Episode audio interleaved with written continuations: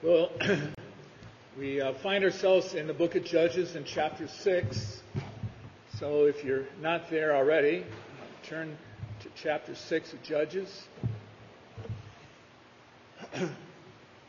Last time we were together, um, I kind of laid the foundation of what the uh, setting was at this time. It's um, after 40 years of peace, after Deborah and Barak had uh, conquered the enemy.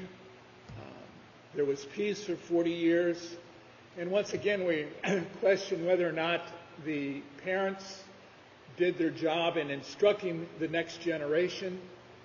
Um, somewhere along the line, um, there was a uh, backsliding. They fell back into apostasy. Um, again, they rejected God um, and returned to Baal worship. And uh, we see God's judgment here uh, once again on his people. And he's judging them out of love, but he's also judging their sin uh, as well. So he raises up and strengthens the Midianites, the Amalekites, and the Ishmaelites, and uh, use those people to bring uh, judgment upon uh, Israel. And so now we start in uh, verse 7 of uh, chapter 6. now it came about when the sons of Israel cried to the Lord on account of Midian that the Lord sent a prophet to the sons of Israel.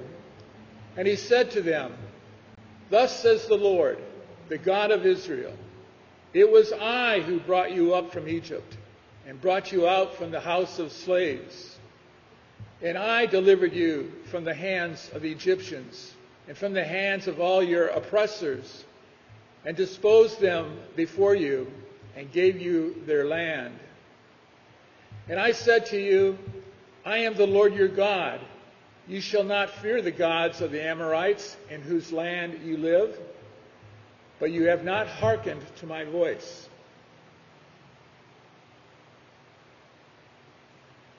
I think the first thing that we see here, different than the last judges that we've explored, is that there's a, a crying out to God by the people for deliverance, but in this case, there is no instant deliverance.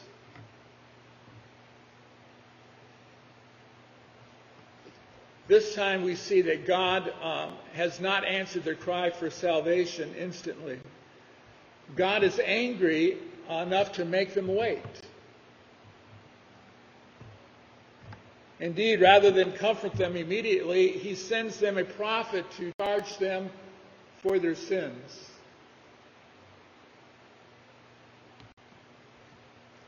As most of you know, a prophet is a, a type of mediator, uh, somebody who uh, goes between two parties uh, between, in this case, between God and the people.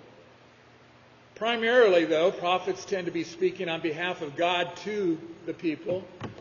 But Moses is a good example back in Exodus uh, chapters 19 through 35 of a prophet who speaks on behalf of the people to God, and then God answers through Moses to the people. The use of a prophet here is really a sign of God's grace. Since to speak to God face to face is a very terrifying experience, and and uh, we've been told that it actually could be a deadly one to look upon God's face. So we see here, even in judgment, that the grace of God is existing for His people. So He uses this prophet as a means of grace. And every time there is uh, a prophet speaking against sin, there's an opportunity to repent. So again, we see another form of God's grace, passing judgment, and with judgment can come repentance. Uh, there's no official office of prophet uh, in Scripture, such as there is an elder or, or deacon. God raises up uh, prophets from time to time to speak His word and to act as a kind of a reconciler between him and the people. Usually, however, this job is left for the Levites, who acted as the role of prophet, since communicating truth from God to the people was part of the Levitical role that they were to play. Indeed, the Levites uh, were known as messengers for the uh, word of the Lord. Malachi 2:7 says, "For the lips of a priest ought to preserve knowledge, because he is the messenger of the Lord Almighty, and people seek instruction from his mouth." So it's possible that this prophet that was raised up was a Levite. And so we have here the Levites doing what they were supposed to do, doing their job. But on the other hand, it's possible that even at this early date, God was raising up prophets because the Levites weren't doing their job. So we can't really be too sure uh, who or what this prophet was that was raised up. My own personal inclination, given the apostasy and the pattern of the book of Judges, I was thinking that the Levites were failing to do their job, and uh, and God has raised up this prophet because of their failure. But we can't be certain of that. So, like I said before, every historical judgment includes grace, except the judgment of personal death. And that's because there is always a chance to repent under judgment at least until the last judgment at your death. The fact that God brings judgment, and He says so, is entirely His grace for His people.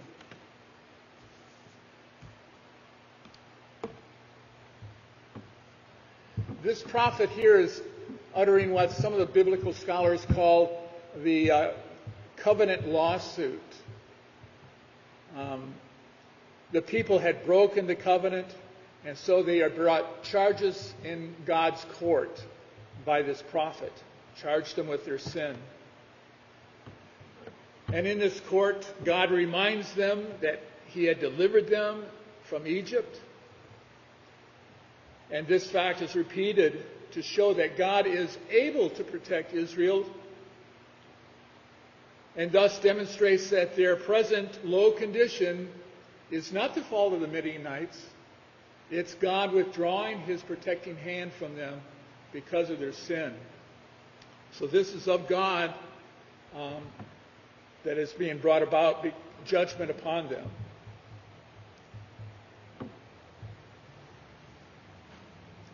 I've mentioned before that uh, there is a principle in Scripture that the one who delivers uh, is also the one who has the right to rule by virtue of that deliverance. And that is uh, laid out in Luke 1 uh, 71 through 75. Uh, Israel had forgotten this principle and forgotten this fact, and they continue to forget it even after the victory is won in Judges 8. So God asserts this principle here in Judges 6:10. He had saved them Therefore, he had the right to rule them. And he had told them not to worship Baal and the God of the Amorites. But they had disobeyed him. And this makes it clear again that the basic problem is not the oppression of the men of Midian, but it's the false worship of Baal that is the problem. So, starting in verse 11, we see God restoring fellowship with his people. Verse 11 Then the angel of the Lord came and sat under the oak uh, that was at Ophrah, uh, which belonged to Joash the uh, as his son uh, Gideon was beating out wheat in the winepress in order to save it from the Midianites.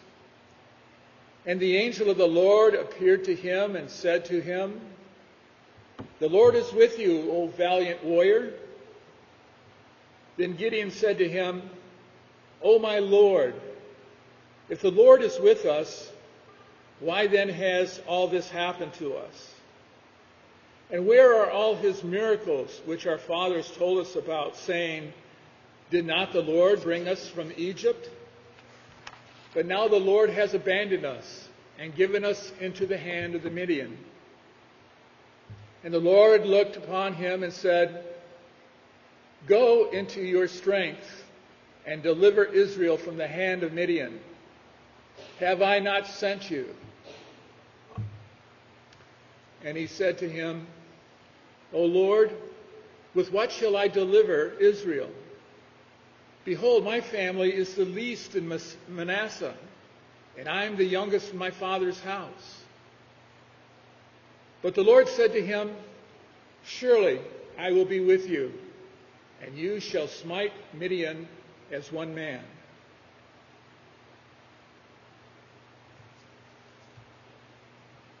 So, right away here we see that God is um, taking the initiative. He's taken the initiative to restore fellowship with his people. Just as uh, God takes the initiative to calling the lost unto himself uh, in, in salvation, he takes the initiative to call the lost. And God's initiative is one of the major themes that we see through the story of Gideon. Uh, it's the angel of the Lord who comes to the foot of the tree. Once again, we see a symbol of the place where God meets man. We meet Christ at the foot of the cross, also called a tree. And that's where Gideon meets God here, again at the tree. And it's God who initiates the conversation.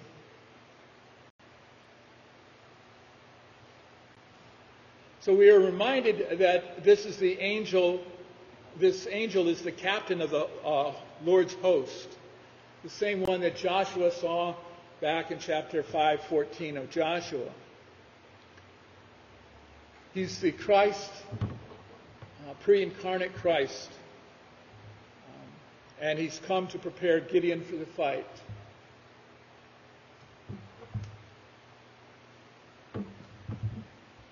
Find Gideon uh, preparing wheat in a wine press. This is a, a small wine press and only room in there for about one person. And um, usually they have a, uh, a roof over the top of them to protect them from the sun uh, while they're stamping out the grapes and creating wine.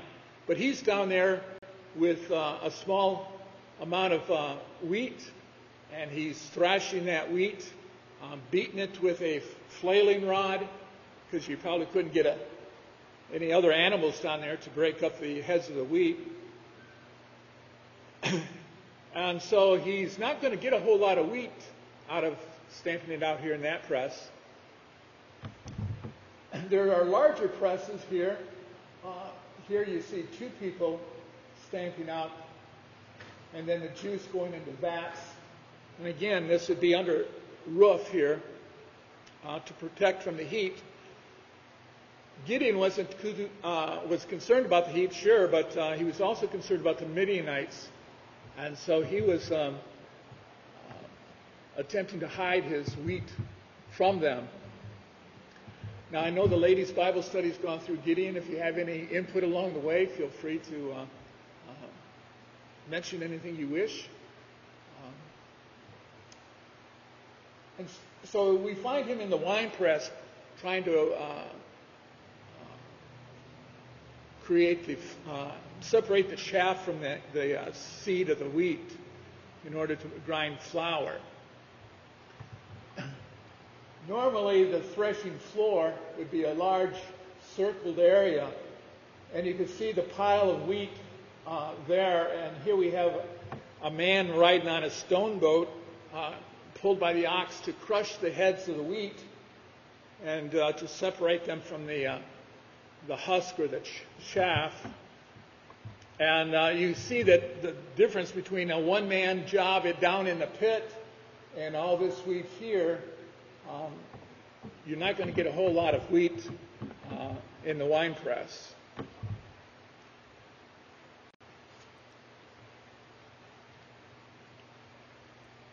So Gideon was thrashing it in the winepress out of sight and uh, below ground, rather than in the mill area or this area. And these threshing floors were usually on a hill, so when they would toss the wheat up in the air to separate the chaff from the, the uh, seed of the wheat, um, the wind would blow the chaff away. Um, but they're also quite visible from a long distance away, which uh, would invite the Midian, Midianites to come over and confiscate what they've got. But threshing is also um, a frequent sign in the Bible of the process of judgment and winnowing. Um, Luke 3:17 has John the Baptist say that Christ will thresh the world, separating wheat from the chaff. Okay, I think that's about all there is. Okay. So that's why it would look like uh, after they've done most of the work, and they could turn it off now, I think. so God has been thrashing Israel, if you might say, use this term, in judgment because of the Baal worship. And if Gideon is going to be God's servant, then he will also have to thresh Israel as well, bring God's judgment to them. In fact, the first thing God tells Gideon to do is to thresh his father's household.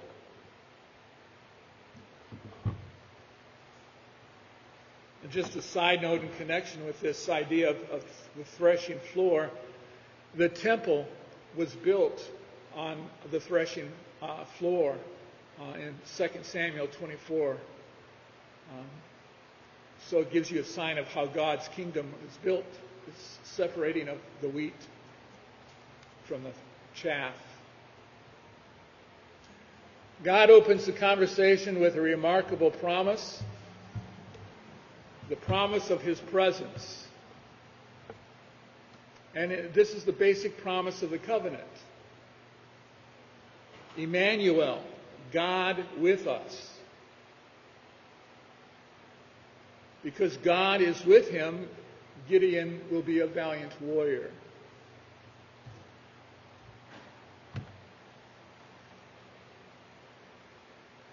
Gideon's response to this uh, visitation uh, is a sign of, of his faith. Um, he judges himself and he confesses that he that the uh, disaster that had befallen Israel are really from the Lord, not from the human enemy. At one level, it is uh, patently uh, contradicting the word of the angel. The Lord clearly is not with us, he says. In fact, the Lord is against us. And while this might seem like an expression of rebellion in, God, in Gideon's mouth, I don't think it is because of the context that we see this in. What comes after this?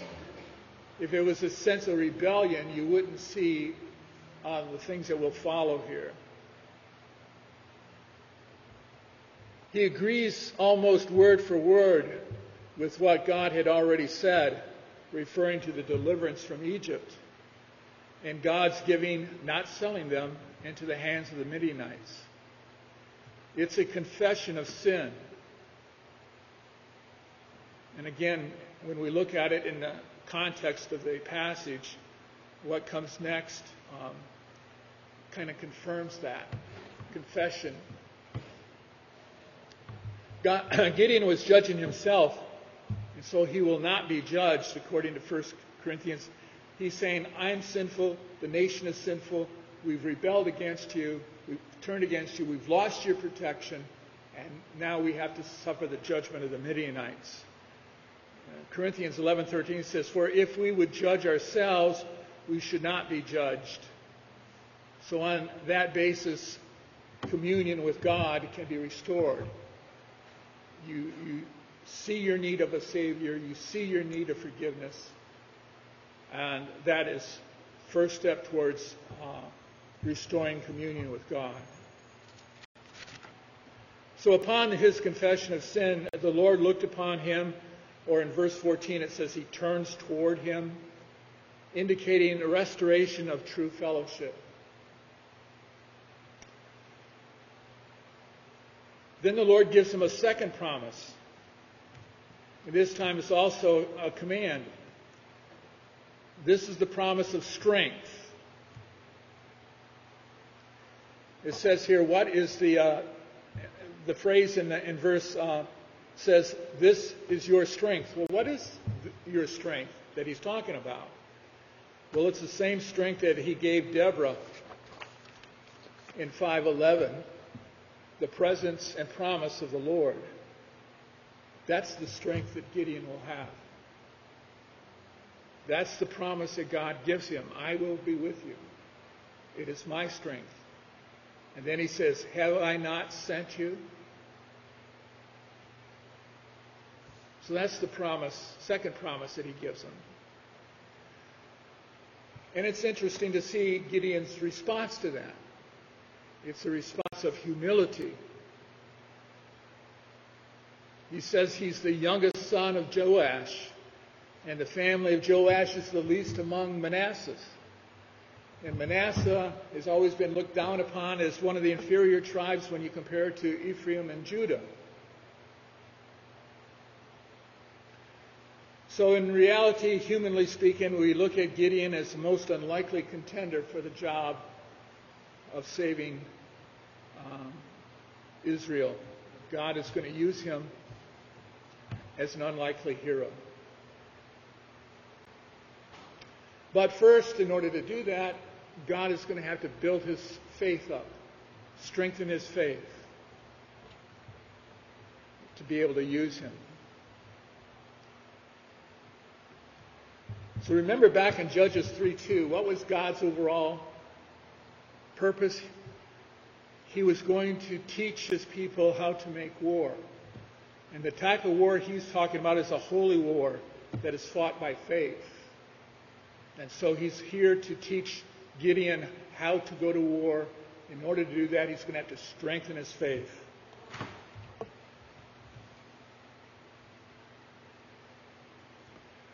So the emphasis here in this section of, of Judges is, is uh, going to war by faith. Gideon and Israel had to learn no matter how weak they were, God could still destroy the enemy.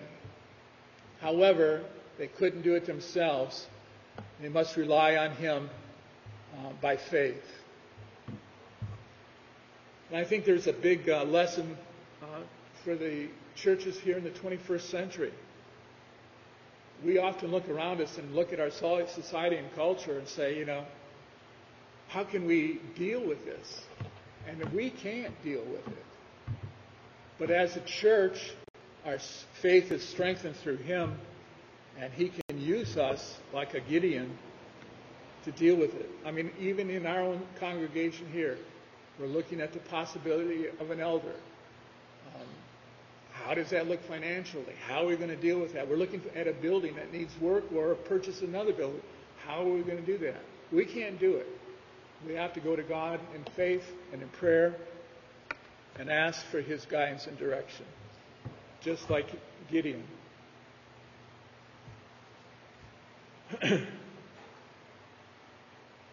Gideon was no raw youth in his teenagers. He was middle aged and he had a teenage son. Um, you see that in Judges 8:20. In a society that honored age and wisdom, however, he was still a relatively young man. And he shows proper humility and awareness of his youth. is Something very rare in the church and our culture today humility among the youth. The Lord rewards his humility with yet a third promise. And that promise is in verse 16, the promise of victory. Because God is with him, his victory over Midian will be total. It would be like he was taking on one man. And this conversation, it reminds me of another conversation with a humble person, and that would be uh, Moses. Um, and uh, just like Moses, who found himself to be humble and meek, uh, Gideon is exhi- exhibiting those same traits. And Moses, back in Exodus 3, uh, chapter 3 and chapter 4, asked God for a sign, and Gideon is going to also ask God for a sign. So, starting in verse 17. So he said to them, If now I have found favor in thy sight, then show me a sign that is thou who speakest with me. Please do not depart from here until I come back to thee and bring out my offering and lay it before thee. And he said, I will remain until you return. Then Gideon went in and prepared a kid and unleavened bread from an ephah of flour. He put the meat in a basket and put the broth in a pot and brought them out to him under the oak and presented it to them, presented them. And the angel of God said to him, Take the meat and the unleavened bread and lay them on this rock and pour out the broth. And he did so. Then the angel of the Lord put out the end of the staff that was in his hand and touched the meat and the unleavened bread, and the fire sprang up from the rock and consumed the meat and the unleavened bread.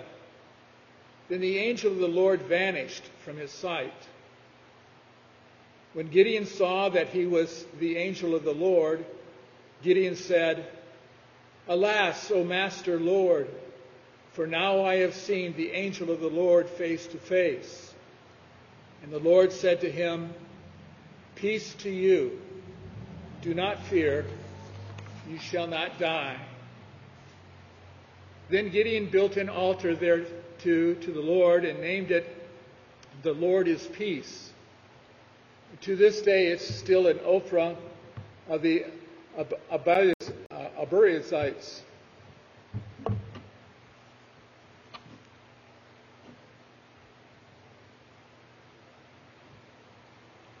So God graciously consents to Gideon's request for a sign for it was made uh, not in unbelief, but in weak faith. Lord, it, it's kind of like the um, the prayer in Mark um, 9:24. Lord, I believe, help my unbelief. That was the condition that Gideon was uh, under at this point. And it's not a real simple sign that Gideon wants here. Um, we really do not enjoy a meal if one of our arch enemies or people we don't like is sitting at the same table. Um, we tend to want to eat with family and friends and enjoy and enter into a type of communion when we're eating together. And in the Near East, uh, the meal uh, was was set up along that same lines. It was a type of bond of communion with other people. And this is the part of the meaning of the Lord's Supper that we have. We have this communion, this bond uh, at the Lord's Supper uh, in Jesus Christ. Gideon knows that if God has restored fellowship with his people, then he will share a meal with them. And that's what he did.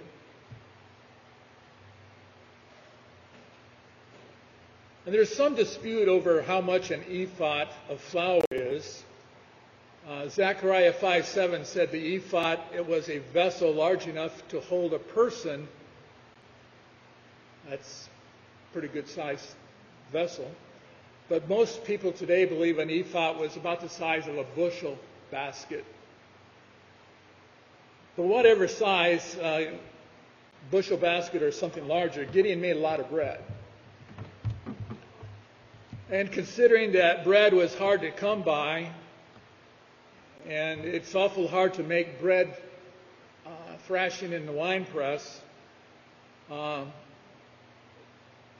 that uh, was a very precious gift, a generous gift on Gideon's part that he brought before the Lord. And God will consume all of it in the fire. And so this will be a test of Gideon's faith. Taken your flour that you have, you've made this for me, I consume it, and you have no more. And the bread was unleavened, the, the bread of the Exodus. And he also prepared a kid. Now, this would be a, also a generous gift a, and a great sacrifice on Gideon's part. A whole kid would be very valuable under normal circumstances. But after seven years of Midian oppression, and we read uh, a couple of weeks ago where it says there's no sustenance in Israel, as well as no sheep, ox, or donkey. Uh, we can imagine how precious this kid now becomes. The kid is a young goat, and just like the sacrificial animals symbolizing humanity in different aspects, the kid is especially connected to youth and this is fitting because of the age of Gideon. He offers up uh, this young goat. The meal has three parts there's drink, which was the broth, there was bread, and there was meat. And this corresponds to what is referred to as the peace sacrifice found in the Mosaic Law. So, to understand exactly what was happening here, we must have a little bit of understanding of what this peace sacrifice is. In the peace sacrifice is shared among the one who's making the offering, the priest, and the Lord. And this can be found in Leviticus chapter 7, um, mostly. It's uh, found in, in, the book of Leviticus. The one who's offering uh, eats part of the sacrifice and then some of the meat is given to the Lord, and then the Lord gives it back to the priest, and uh, the priest uh, eats that.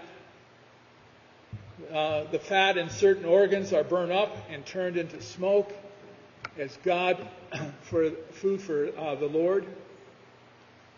And the unleavened bread is burned up and as food for the Lord, while leavened bread is eaten by the one who's making the offering and the priest. And then wine is poured out for God to drink, while the participants also drink wine. And some examples uh, of this peace sacrifice can be found in Genesis 18 and 31, and Exodus 18 and 24. And we see that this is, if you remember from Scripture, this is almost a, an image, or it's a modified form of the Passover meal. So this unhewn rock formed a temporary altar. At God's command, Gideon poured out the broth for the Lord to drink. And Then the Lord touched the bread and the meat with his rod, which suggested judgment, and it all went up in flames.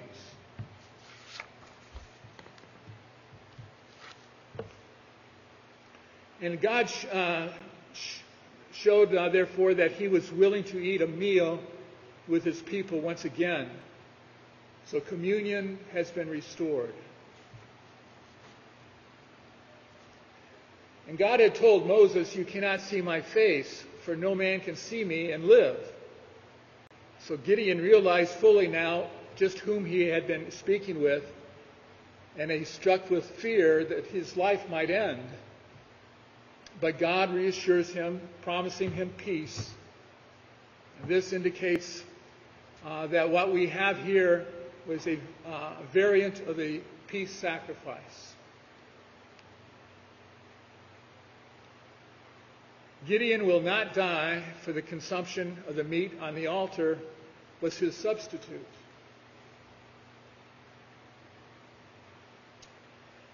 So when Phinehas smote the Midianites uh, back in Numbers, God rewarded him with saying, Behold, I give him my covenant of peace.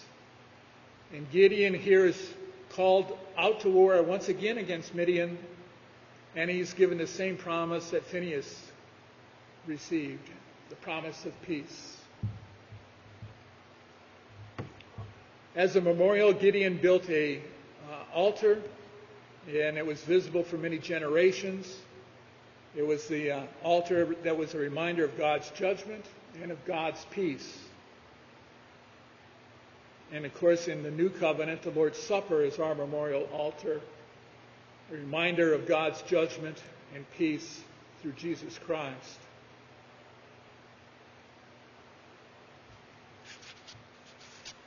So Gideon had used a vast amount of grain, and it is now all gone, consumed by the fire. He had slaughtered a whole precious kid. And in a time when Israel is near starvation, they have been brought very low in Judges 6 6. This holy exercise surely would seem to be a make matters worse. But not only have uh, the faith of Gideon performed this, believing God would provide, now God is asking Gideon to kill one of the few bulls left in the land. And so deliverance would have to come very soon, and Gideon would have to put, be put in a position of having to trust the Lord for that salvation.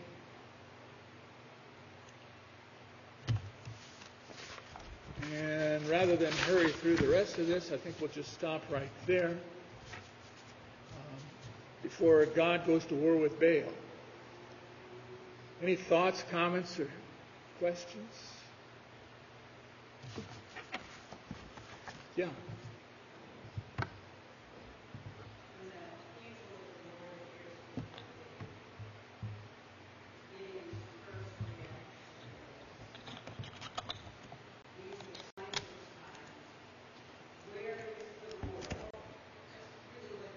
Yeah.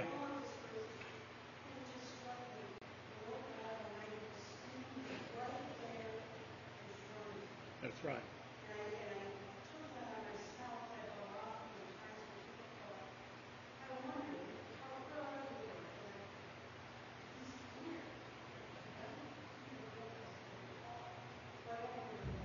Right. Whatever you're going through, he's there. Any other thoughts? Yeah.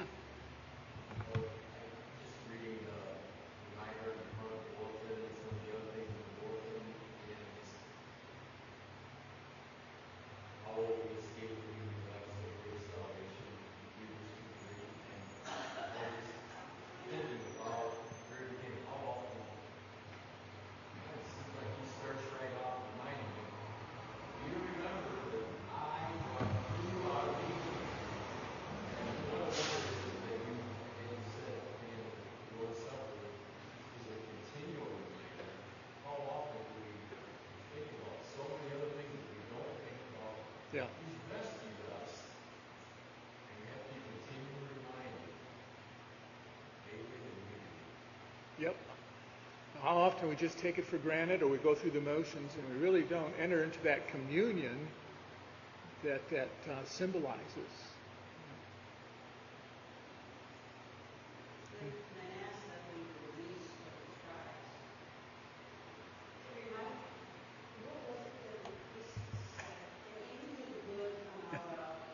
Nazareth. sure. Yeah.